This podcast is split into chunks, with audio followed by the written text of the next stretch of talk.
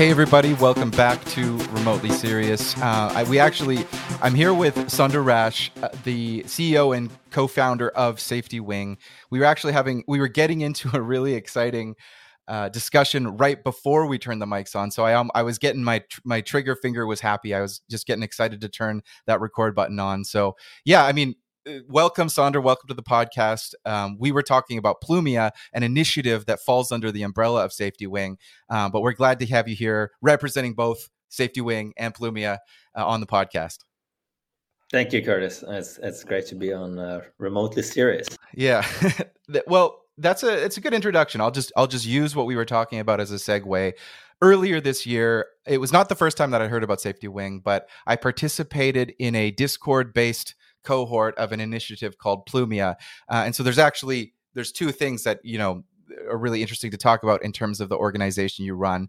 Plumia actually has come up probably more often on this podcast because we we like to get into nerdy things, and if I can do a a quick version, probably not the best version of pitching your company, and then I'll hand it over to you to do even better. SafetyWing is a global health insurance company for remote workers, remote teams, and digital nomads. Normal health insurance doesn't isn't really the right kind of product for people that are remotely working. The industry hasn't adapted. So SafetyWing is a venture-backed company that handles that. But yep. you also have a fairly niche but famous initiative within the future of work within the sovereign individual space, within the kind of uh, maybe even sort of within the crypto and blockchain community, because it kind of is adjacent to some of the things that go on there. You have Plumia, which has a, lo- a long term vision for almost a new way of governance and understanding the nation state. So, mm-hmm. is that close enough to how you how you might pitch it to your stakeholders? yeah, I think that's pretty interesting and, and good. And uh, yeah, I I don't think I need to like correct. It's not exactly the words I would use, but I think it's like pretty accurate and good. So, so maybe the, the thing I'm curious about both of uh, SafetyWing and Plumia, but maybe the first thing is like your your core product. It almost seems like a magic wand. In and I was I sold into U.S. healthcare. My a company that I had an exit with sold to risk bearing payers and US companies and sold a uh, basically a diabetes coaching and monitoring product. So I understand what it's like to sell to for profit health insurers. I know the kind of people that are the the types of executives that work at health insurance companies and I do have, you know, half a decade of experience with the health insurance company mindset, mostly in the US. Uh, so when I look at this, it almost seems like I know what the premiums are on health insurance in the US. That's a unique case because other countries and other nations, most of them or many of them have government health care. But it seems like, okay, yeah, how do you deliver a product that's going to give you health insurance all around the world? And it's also not just a thin layer of emergency travel insurance. It's real health insurance. Oh yeah, what would the premiums on that be? Oh, I don't know, four grand, five grand, six grand a month. But that's that's not what you offer. You offer something that's very reasonably priced. And so so how do you how do you do that? What is the magic and the product of SafetyWing? And I'm not trying to be PR for your company. I'm just genuinely cur- curious. How do you do it? It's very hard for me to step outside of like the kind of tree of knowledge curse like of, of not understanding the kind of stems and the branches of the things because i'm so like in this world day to day. Uh, but i'm going to try to do my best as i try to to to to explain that. Um, so i'm just gonna you just stop me when something doesn't make sense at all. I will. Uh, i'll interrupt if i get yeah. confused. Yeah if like if someone's listening and they're like hmm i want to start a company like this uh, this is the kind of problems you got to solve okay? So one is this like regulatory problem. So here we took a strategy choice early on. Like it's we're not escaping the nation state out of the gate. We're more like trying to build this bridge, right? So we're not building this on the blockchain. We're we're getting normal insurance company licenses, regular, having a friendly cooperative uh, approach with existing states and regulators. Okay, and in insurance that means everything is super regulated and that becomes like the biggest problem you have to solve out of the gate. It's regulated on multiple levels. To, to have a carrier to have a product to sell insurance every country okay? Top problem you got to solve out of the gate. There's a couple of ways to solve it um, but anyway that's that's can i just ask a quick question on that? Because yeah. you need to set up certain things it's not it's not like a d2c saas ai app or something where you can validate one dollar of revenue on day one. What was the time from having the idea or co-founding the company to when you were legally allowed to earn your first dollar of revenue? Was that like six months or was it two years to kind of get from we want to do this yeah. we have to we have to get certified and then you know we, we made our first dollar? Yeah yeah yeah well, we were actually really fast about it. So the average for people starting in insurance startups two years. We did it in six months. I didn't know it was fast at the time, uh, but uh, I'll tell you the trick. I remember we sat down day one. We we didn't come from that industry, so uh, I just used you know my general startup method, which is generate many attempts and try all of them in parallels. We wrote down seventy different ways, and one of them worked. So it's just six months, but uh, we didn't get our carrier license. We just got that this year, but uh, we sort of we were able to find essentially uh, another international company that had somewhat products that was not, just a step away, and we essentially pitched them our product vision. And using their kind of existing regulatory licenses, we can construct our new product, uh, and that was sort of how we got to market pretty fast. So, like a fintech company might find a place where Visa or MasterCard will let them partner. In a sense, it's like you found the right partner to launch a insure tech company quickly because you could you, you didn't build everything from scratch. You were able to find the right partner after discarding you, 69 other ways of trying and this is the right way. Correct. And then you build uh, the infrastructure you know, as you, uh, after, you know, as you go along, yeah. at least you're generating revenue. You're working on the top problem you got to solve first, which is you know getting customers, making something people want. Okay, so that's one piece of it. Another piece of it is is uh, is this thing. Uh, you could describe it in multiple ways, but it's essentially like people will in the US will t- tend to think of it as the medical network, but that's really only the way it is described in the US because the medical networks here, you know, are so well developed. But it's essentially like using the insurance product, right? It's using the mm-hmm. product, and you know, so there's something that's available out of the gate anywhere, which you know people in the US will you know recognize as out of network, which is essentially that you charge and get your money back uh, after or in our case, we can also do one better for anything expensive, where we essentially get the medical provider to bill us directly. Uh, and then over time, you know, you build up this, you know, increasing network of hospitals who know you and will always kind of bill you directly. Uh, we're working on one like super hack right now, uh, which is, you know, everyone, we're making this like SafetyWing card so that you can just use that to pay anywhere. So even if it's a hospital not in our network, you can still pay. So with our product, you can go anywhere, but uh, not everywhere in the world they will accept to bill us directly. So mm-hmm. if you call us, right, we will of course refer you to somewhere that will bill us directly. So the kind of that's the kind of two way it works. Uh, the process of solving this is this like combination of sort of managing a little medical network plus just a variant of kind of customer service i guess. It's not it's not that hard. And it's an industry in insurance. It's called third party provider which is super nondescript name but that's like the name for the industry. It's essentially the people doing this sort of claims management for insurance companies. Okay? That's another piece of the puzzle. Um, and then the third piece of the puzzle is just like making the user experience great. And frankly this is where we poured a lot of our energy in in the beginning. So in health insurance, buying it, whether you're a company or or an individual, it's just so opaque.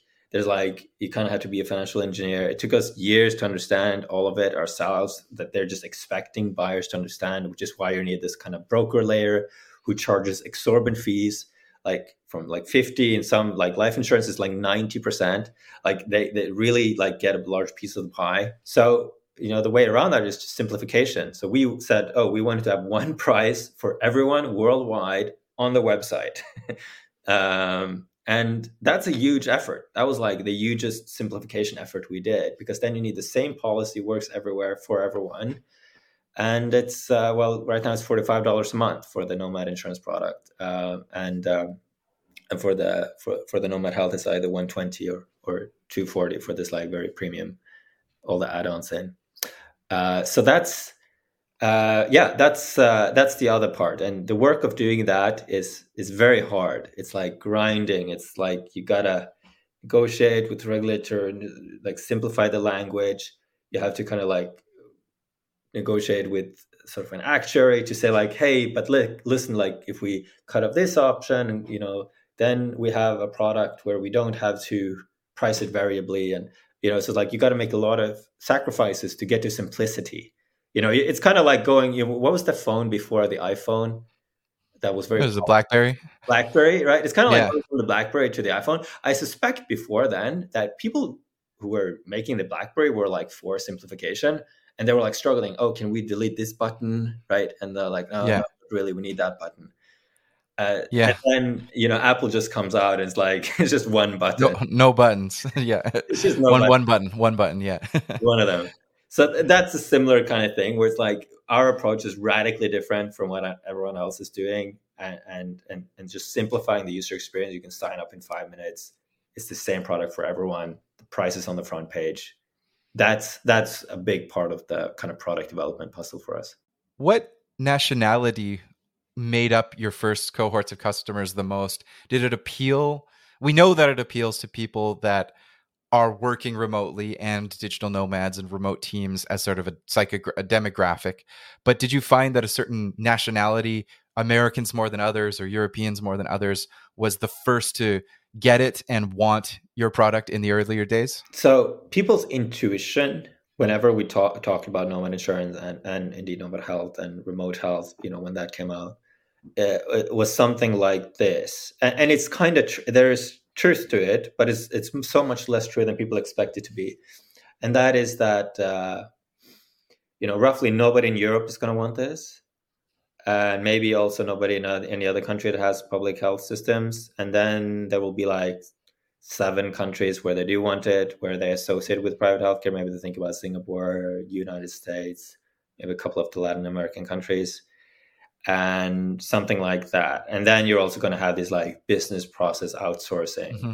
use case. That's sort of like people's assumptions when they when we first started pitching it, and um, and that isn't true at all. Uh, what you get is Europe is a big market for us, like 34%. The US is too.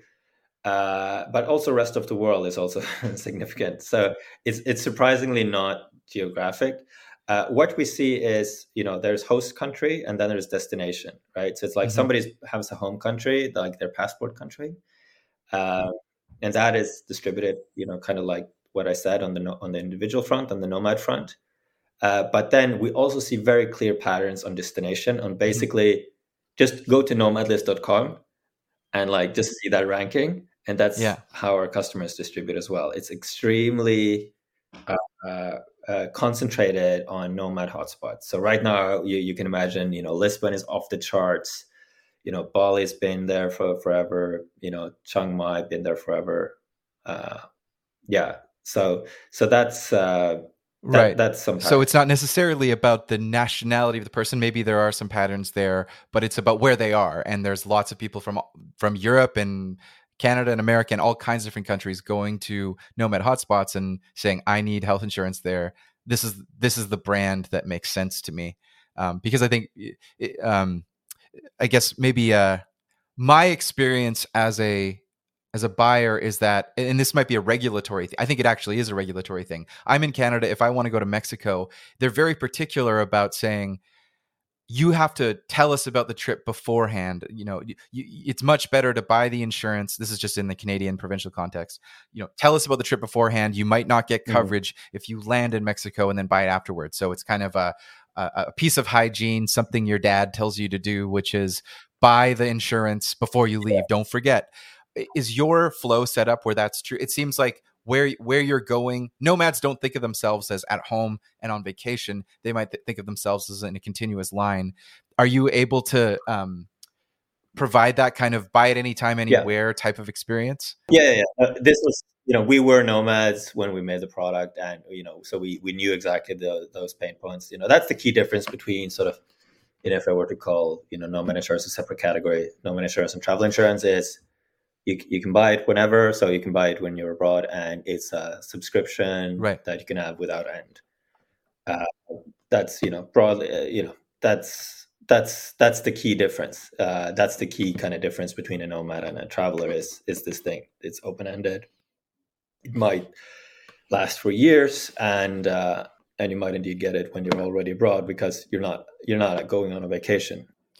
And so, not not to get too morbid, but health insurance. I think it's something that people, you know, they never want to have to use. It means that you've had some kind of in most cases it means you've had some kind of health event although there are other things that are just part of the normal course of life getting prescri- prescriptions refilled getting glasses where it's not so much a you know an acute event i wonder if this is something there's a perception where young people are nomads and so they're buying this product and maybe not not much happens to them when they're in bali or uh, or in Lisbon. And but it's great. To, you know, you should have health insurance. It's great to have health insurance. It's the right thing to do do you find that you also have to plan for there may be a category just just knowing what i know from actuarial science and the us market mm-hmm. someone who is a nomad in the uk and it turns out you know god forbid thoughts and prayers we don't actually want this but they have very complicated heart disease and type 2 diabetes or they have stage 3 pancreatic cancer and all of a sudden as is the nature of the health insurance industry you're responsible are you then you know most emergency travel insurance would send someone home you know if they're vacationing in the uk okay great go back mm-hmm. home to vancouver or chicago and you'll you you definitely won't deal with your cancer or your diabetes surgery here are you you know is is it such that if someone's in the mm-hmm. uk or or indonesia or portugal they then if they're living there for several years they can go to the nhs they can go into the Portuguese healthcare system and get complicated treatments. Uh, that, that's the thing that's kind of like, oh, I get it. Yeah, you you nomad for six months, you get insurance. That makes right. sense. You know, eighty bucks a month, yeah. two hundred bucks a month, fifty bucks a month, whatever it is. Right. Then it's like, how yeah. do you deal with that? And that that's kind of a lead in into the concept of a social safety net in Plumia. But I wanted to just yeah. deal with that kind of tricky topic first. Right. Yeah. No, for sure. And and uh, you know, it's funny because when people buy this product, they imagine themselves just like going to the urgent care for something minor as like the main use case. But yeah, if you think about like what we actually deal with that is expensive and difficult and where the users desperately uh, like uh, need our help and, and we make a huge difference and is in those cases. It is in emergencies, it is in the big serious stuff. Um, and uh, so uh, no, we, we don't send home. I mean, just to start there, right? So even a nomad insurance, right? The sort of the, the lowest cost no, nomad insurance option, you, you have a you know new diabetes thing happening. You're just doing the treatment there. Uh, you're not being sent home. It, it's not like most of those travel insurances don't actually cover health, right? They just might cover some some to go to the emergency room and you know and then trip home essentially. So it's not like that. Like you don't have to have a primary uh, health insurance anywhere. Um, uh, there are limitations on nomad insurance, though, which is worth mentioning. And one of the, there are two, and one of them is long-term cancer treatment. Uh, so that's not covered on the fifty dollar, forty-five dollar one. But if you have Nomad Health, that's also like that's just covers everything. Nomad Health covers everything, you know, including, you know, you're in the UK, you're just staying there doing long-term cancer treatment for a decade. You know, that's still covered uh, covers all the expenses. So it is like it is a zero deductible, uh, you know, high quality health insurance that covers everything. That's that's what it's set up to do now, and you know, certainly in the future. The current vision, and it seems like you're definitely hitting a version of your current and near term vision I've been in startups. Many startups are encouraged to have a long-term vision, whether that's to raise venture capital. You know, there's there's a growing movement right now around just sort of ship quickly and be a solopreneur and an indie maker, um, and that's great. And I think that that's a wonderful movement. But traditionally, for startup founders who want to impress VCs and raise money and raise more money, startup founders are encouraged to have a, a, bombastic, amazing seven to 10 year vision. And many do. Many say they do in order to get that round closed and all kinds of things like that. But you're you're kind of a unique case where you do have a long term vision, but it's not necessarily something you just sort of privately say to your Series C or Series D investor.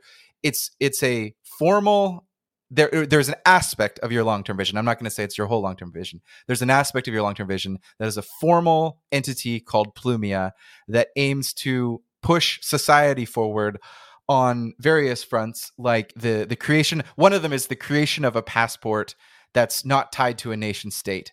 I know that there are other aspects. We were mentioning off mic before we started that i participated in a a cohort that was on Discord around brainstorming and thinking of open source initiatives for Plumia. It seems to be structured as eh, either nonprofit or open source or not under the same profit pressures of SafetyWing.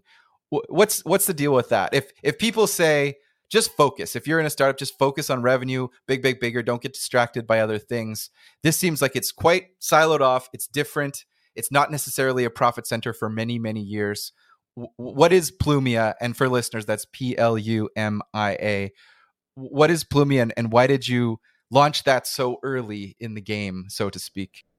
Yeah, that, that's that's that's a great question. So we we formed Safety day one. It has this you know mission of you know building country on the internet and a global social safety net, and the re- there are many takes you can take on that reasoning. One is, you know, the way I think about it, which doesn't make much sense to others for some reason, but it's essentially that the social structure reflects the reality that you're in. Like if you're on the moon, like Paul Graham has this line, like if you were on the moon, uh, you know, air would be like a product. Um, and uh, so, what kind of social structures you have, you know, it depends on just the reality that you find yourself in. And the internet has changed the constraints of the reality that we live in, and the social structures have not caught up. So, you know, from my point of view, it is obvious that these kind of internet global social structures will emerge. And you can call these internet countries, you can call it other things. I don't know exactly how it will manifest, but to me, it's obvious that's on the horizon. It's exciting. That's a cool part of the, the upcoming decade. And uh, but I can also see this kind of going kind of baddy in some ways. Like you can get kind of dystopian, accidental uh, social structures here.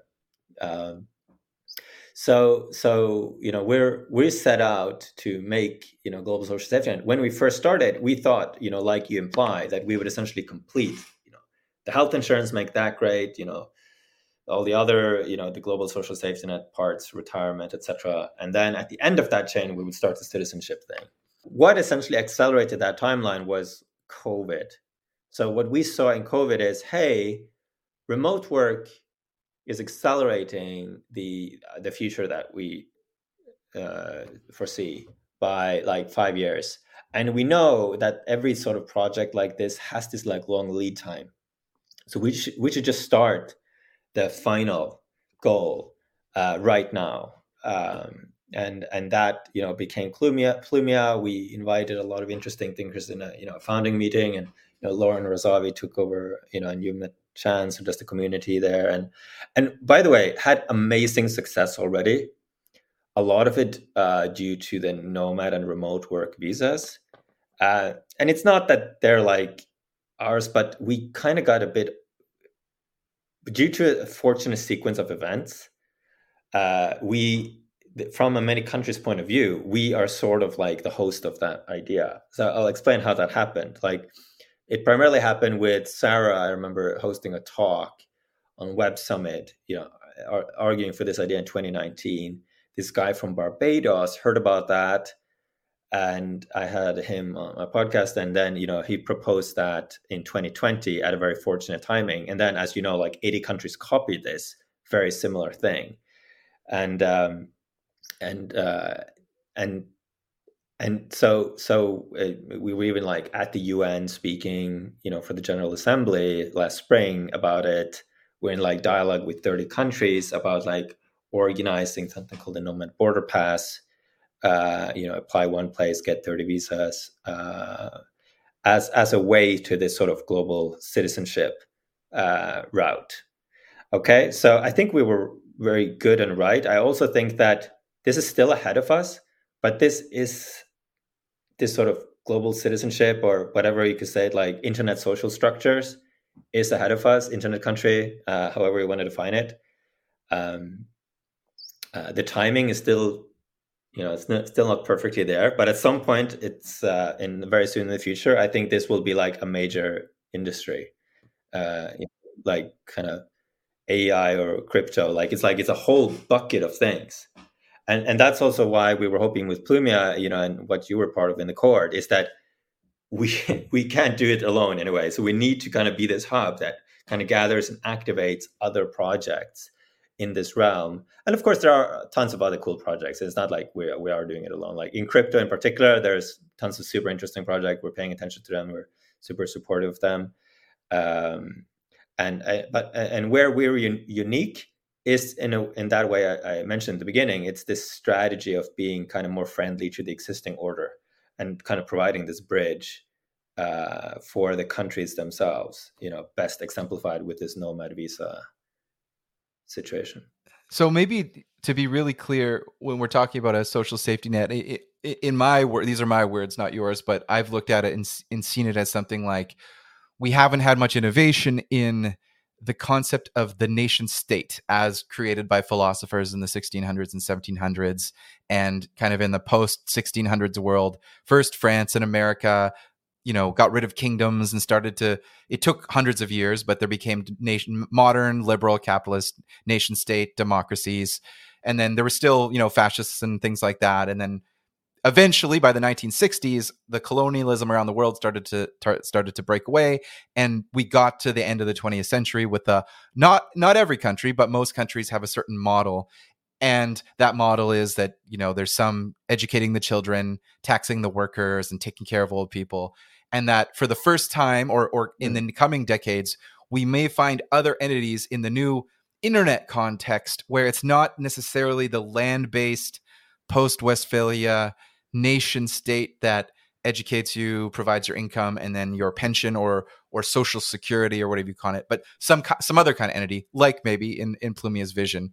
Um, so I actually have, mm-hmm. I kind of have, I've always, I'm excited to ask you about this because I've always had kind of two hangups about this, or just two things that I, I'm trying to get my head around. And the first one is, so I won't, I won't talk single out Plumia, but I'll, I'll talk about, you know, there's another another project called Praxis, and essentially wants to create a city in the Mediterranean yeah. that is a a new a new governance. Of course, they'll have to partner with. It's they're keeping it very secret, but they'll have to partner with Croatia or Montenegro or Albania or wherever they're doing it at first. Similarly, there's another project in Honduras called Prospera, which partners and creates a special economic zone to run these these new city the first versions of these city experiments what I don't, uh, what I think is yeah. that, of course, there's a lot of optimism when you say it like I'm a, you know, not me, but like I'm a 28 year old nomad and I want to just be able to go to a new kind of governance or have a new kind of passport. And it's just like a, a good person who's one of the one of the good people. They don't commit crimes. They just want to travel. That all sounds great. It's like provide mm. a passport that gets you into eight eight countries. But what I don't get is like imagine you create the city where everybody's like minded. We're all on the blockchain. We all have similar mm. values unfortunately, what I know about social science and people and society is like at some point someone will murder someone someone will s- commit white collar crime mm-hmm. on the territory or in the in the jurisdiction of this new governance and it seems like the whole point of nation states the, the ugly truth is that there are multi-hundred year old legal systems civil society police officers mm-hmm. firefighters and I don't hear about that so much when it and, and so I'm not even asking about Plumia. I'm just observing some of the other projects, and it's like this is yeah. great that you all use Ethereum and you you know you have libertarian tax brackets mm-hmm. and and you can share values, etc. But like, what happens when there's a bombing? What ha- like nations have to deal with real shit, right. and some of these places. I don't get how they're going to deal with that. I'm not saying that they don't have a plan, but that's that's sort of like point yeah. one. Um, so, and the other mm-hmm. point is kind of it's more on taxation. So point two, if I'm indulging myself a little bit, mm-hmm. is I see nomads saying, you know, it's annoying to have to pay tax. You know, I'm only there for six weeks. I want to go here. I want to go there. There's a group of libertarian nomads that are explicitly saying, I am trying to get to 0% tax. And it feels like if mm-hmm. if the world just creates some loophole where you can go to six different countries, never be in a residence somewhere, that doesn't seem like something the existing nation states would be totally okay with. You know, billionaires are smart, and if we create a system where you can just sort of exit, like we're already dealing with that, but I feel like nomads are sometimes too optimistic about like isn't taxation annoying? And I'm not so I'm not saying that's what Plumia thinks. I'm not saying that's what you think, but those two things like crime and bad things happening and armies and navies and police officers. I don't hear much about that in these special new nation uh, network state cities. What happens there? And then taxation's another one. So I'm just laying it out. The two things that I'm like, those seem like huge problems. Yeah. Uh, great. And I also love the way you describe things, you know, the, the, the, the problem solution space in the beginning there. It's fantastic. Um, so, okay, so bad shit happening. I guess to to start with, you know, while adjacent intellectually, you know, there is a difference in the kind of problems, uh, you know, uh, let's say internet citizenship and and Prospera Prospera, you know, has to deal with because we're not holding we're not holding any land, right? Um, and uh, we also have this like huge benefit which nation states really don't have they could take this back uh, but in modern times they're kind of reluctant to banish people uh, which is that we could just say well you can't be a member anymore. Yeah. So you know so it's kind of like an easy fix. And uh, you know other than that you know we are we we're, we're a layer on top of and will be for a long time layer on top of various geographies being ruled by anything from like modern liberal democracies to like you know less developed situations and that's just the way it is right? So that, that's just that's just what you mm-hmm. know the future will be like for for a while. Um, i do think that you know like when we you know in that you know nation state scenario you know when we went from city states to nation states you know that was technologically driven. You know eventually the higher layer does you know get more and more say even though the city government you know still exists and there is a distribution of tasks mm-hmm. between them I, I, do suspect that it will go in a similar way similar direction here uh, which I, I, think is very good uh, because uh, it, it, brings with us you know reduction in i think it can re- reduce conflict over time um, but uh, but uh, yeah, so, so so that's that that that's roughly like for SafetyWing. It's easier. Like we don't have a lot of the shit you're thinking about. We're not Prospera will have to deal with, but we don't have to, and we have a tool that mm-hmm. they don't, which is just you just just cancel your membership. yeah, uh, yeah. You you don't have to forcibly extradite someone from a piece no. of land essentially. No, like a digital thing. Uh, okay, so that's one. Uh, but as for them, I haven't thought enough about it. Uh, I, I, would agree with you, right? So it's like if you look at historically, you know, there's there's Hong Kong, but Hong Kong existed because UK protection, and then there's Singapore, who kind of self was a bit of a self-made country, but you know that's like five percent of GDP in military, and like just being completely paranoid about their own uh, uh, security, you know, in the in the early decades. Mm-hmm. So uh, it's one of those two, right? I mean, if you see Paul Romer, Charter City, right, they're all they're all looking at Hong Kong. They're all saying host like basically, you know, protective country. They they, they want to be under some other orders protection, uh, at least in the beginning. That seems yeah. to be their plan because going the Singapore way is just very expensive. Um, so yeah, I, am I'm, I'm very glad these projects exist because I do think we need competition competition in governance, uh, and that they will introduce this. And um, but but yeah, I'm I'm also glad I don't have to solve that problem. so good luck yeah. to them. Number two, can you remind me the question was the taxation? Yeah, it's it's taxation, and, and so like very briefly, I'll, I'll try and I'll try and reframe it from the way I said it first. I see nomads there's there's a couple there's two different groups. One group of nomads is kind of like it's annoying to fill out forms. I don't want to have to go to six countries and like change my residency. Why can't there just be a nomad passport? Kind of like something the vision of plumia might be yeah. working on. But it but i also find there's a flip side where they're almost like isn't tax annoying? And it's like yeah it is but like the grown like as a grown up you know you're not just gonna kind of wave on the one hand, you're not just going to say like this isn't this is bad UX. Like people say the tax things are bad UX, and it's like yeah, the countries don't care. They need their mm-hmm. tax. Like they're not going to stop doing it because it's bad UX. They're not a, they're not a private company that fixes their yeah. UX. So, so or, or if they do, they don't do it very quickly.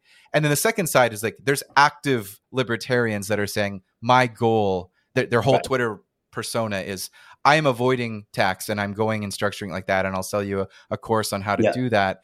And so all, all I'm saying is I'm not I'm not trying to criticize either of those two groups. I'm just saying maybe the kind like the kinds of people you're talking to when you say you're talking to 30 nations, you created the nomad visas. there's obviously something there that's working. And there are examples of nomad visas where they're saying you don't have Yeah. to pay tax. Come for a year, no tax, which is kind of shocking Yeah. and interesting. But I'm just trying to think like, what's the next Yeah. step? Are are countries going to be competing in a race to the bottom to not tax people and bring them in? And how does that work? Yes. I love it. First of all, to be clear, I love it. But I but I'm thinking of sort of more like a policy person. Right. Ooh, you know, that could get weird. yeah, you yeah. know, like No, for sure. Uh, uh, have have have thought it through uh, quite a bit. So, uh, just to say the the the question at first, uh, let me just answer the question you didn't ask, but I thought you were asking for a second, uh, which is Sure. like taxation by SafetyWing slash Plumia, right? And uh, you know, essentially, j- just to, I know you didn't ask that, but I just wanted to answer that because that question sometimes comes up. yeah, like will Plumia Sure. tax people? And, and the answer is like no. It will be more like it will be a product that costs a sum of money. Uh, you know, in the end, you know that that's ultimately what what it will be. And so even when you go to the most, you know, let's say libertarian of the nomad subcultures, uh, which is a conference called Nomad Capitalist that we we will talk there. Yeah. it's like everyone in that conference Yeah. is like that. And they think Plumia's fantastic. Like they, they're like, yeah, get on with it, right? It's like, how much it's going to be? And we're like, well, maybe this, you know, maybe I don't know, five hundred dollars. And they're like, great, you know, when is it? When can I buy it? so it's like it appeals to this group, right? Because what they're trying to avoid is like being forced to pay for something they're not getting any value for that they don't want, right? It's not like that they're Mhm. against buying a product they think is cool, you know, voluntarily. So, so uh, the voluntary aspect here just completely flips the switch, you know, as far as how we appear uh, to this kind of nomad uh, subculture. Okay, and then, uh, but then to the to the question you did ask. So, how will this dynamic evolve with the countries? And I think this is so crucial because I think it can go both ways. So there is a dystopian and a utopian uh, possibility here, and we saw. I, I would say we saw this out of the gate, and this informed our strategy quite a bit, and and how we thought about Plumia, which is that uh, you know you've seen in other industries. Um, uh, where people either where the existing industry went into like you know f- fight mode or like trying to win mode uh, and which way they choose is very makes it very uh, different how it is to be in that industry right so the, the kind of prime example of what you don't want is the music industry uh, you know where it started out with napster and then every the whole industry just like went into the bunker and just sued everyone who started a music startup for a decade.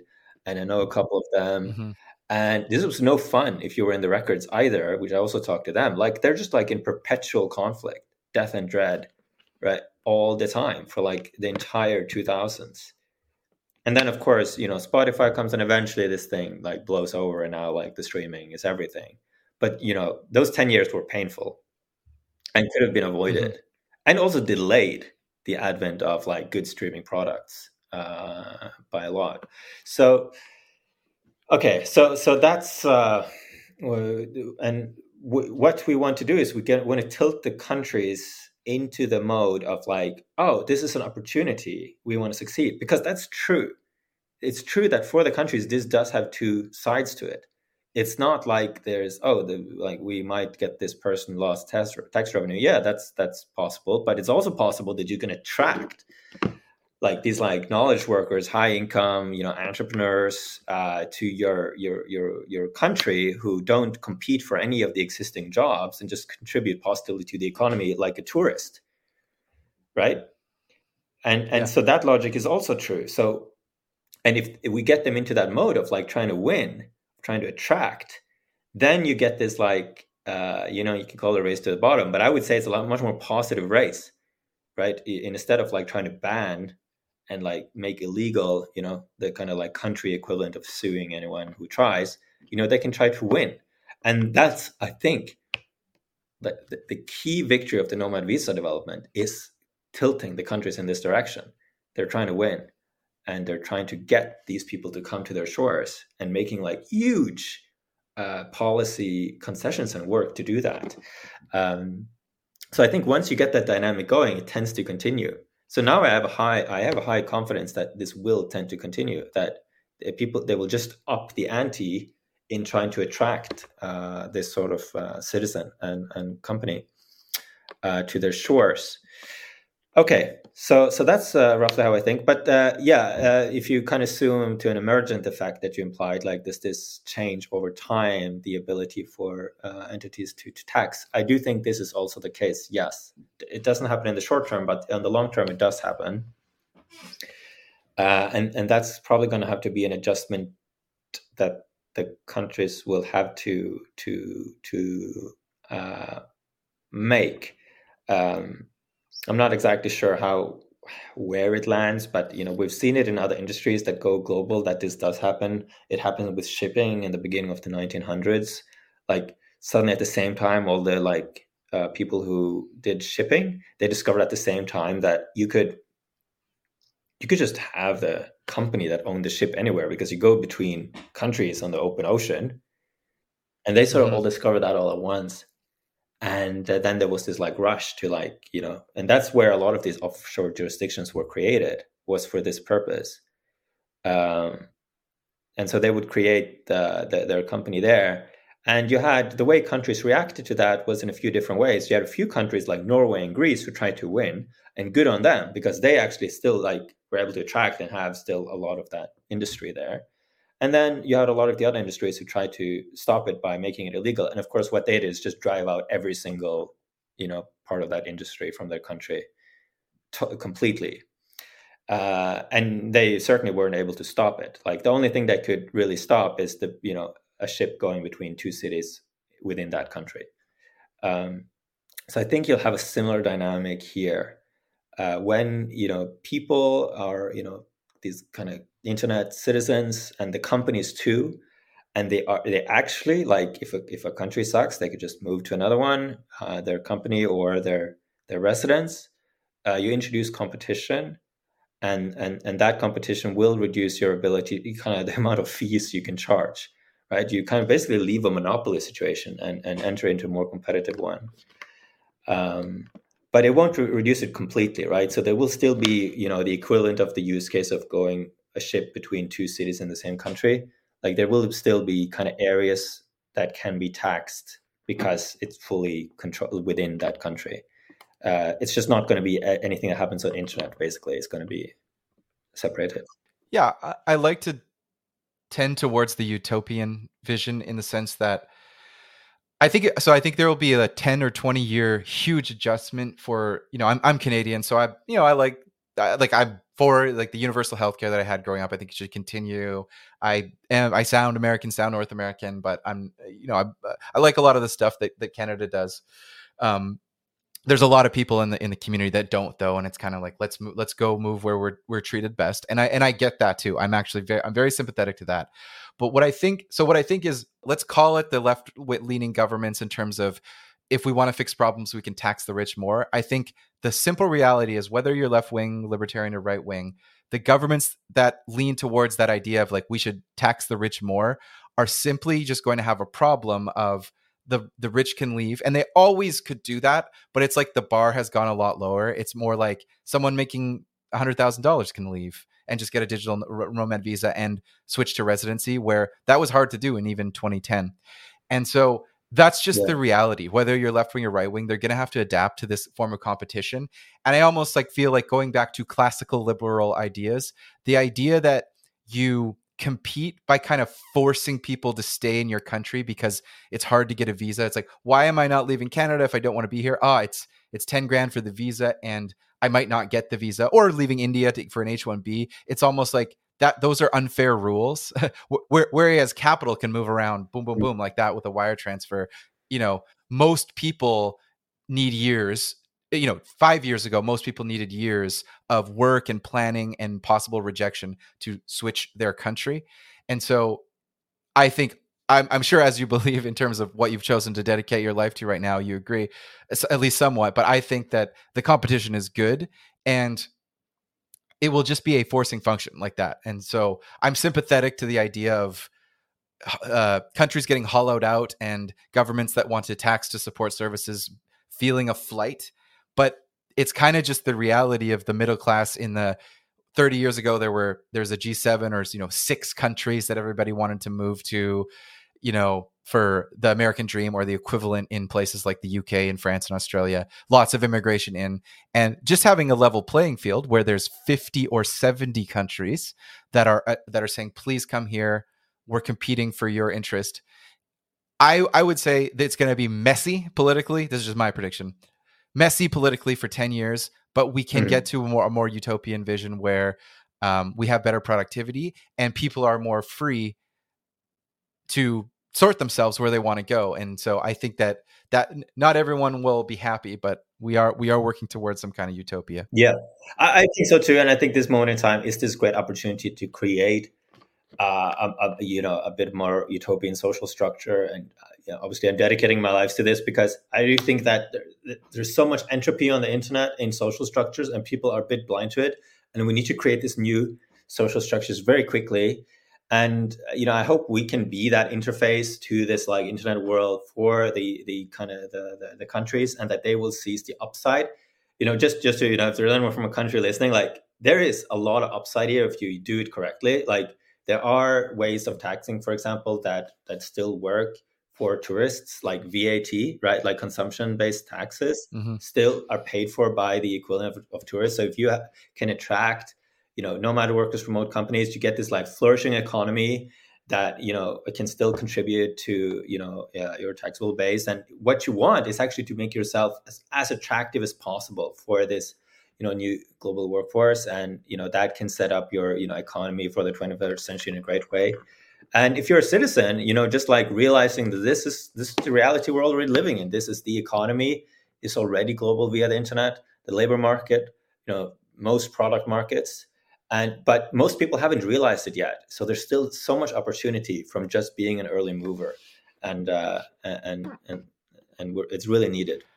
Is there any particular country or group of countries that you feel has done the the nomad visa or the remote work visa the best? I kind of like i don't know how almost everyone did it the same way by the way which is you know there is some up and down but it's like 50k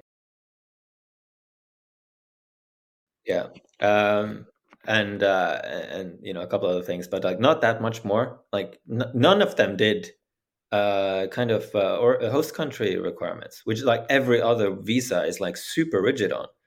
Sorry, what is that? What is a host country requirement? Like for example, you might say like, oh, this visa.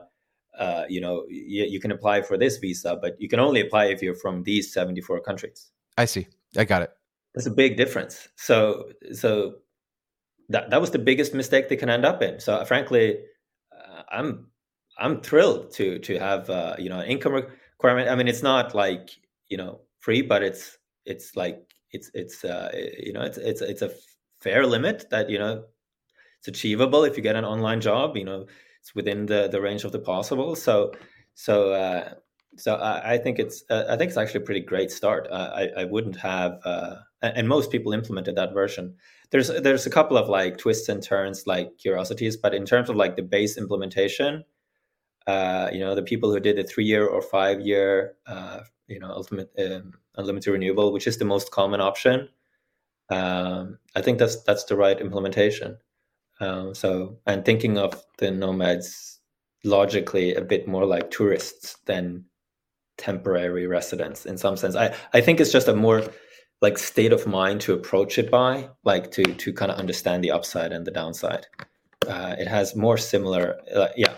They're not immigrants. Yeah, so so I, I wouldn't point to them. The things that point up when I think about specific countries are the few that did like different things, but they the, the, the main the mainstream thing is better than than the exceptions. Well, we're at the end of our hour, Sondre. It's been great having you on the podcast. Just maybe one last question: What are you most excited for in 2024? Whether it's something you're releasing or just a trend that you're seeing what can what's exciting mm. in next year we're working on two of the most exciting projects ever uh, in SafetyWing we're working on the kind of social safety net membership and hopefully we'll be able to launch it in 2024 uh, you know it's our gargantuan undertaking it's kind of what the you know company was founded to build and we're you know last this year we were able to get some of the key infrastructure in place to kind of work on our vision product um, so, so that's that and then you know we have the nomad border pass in in some some iteration um, as well so uh, which is this thing we've been talking about so two of you know the most exciting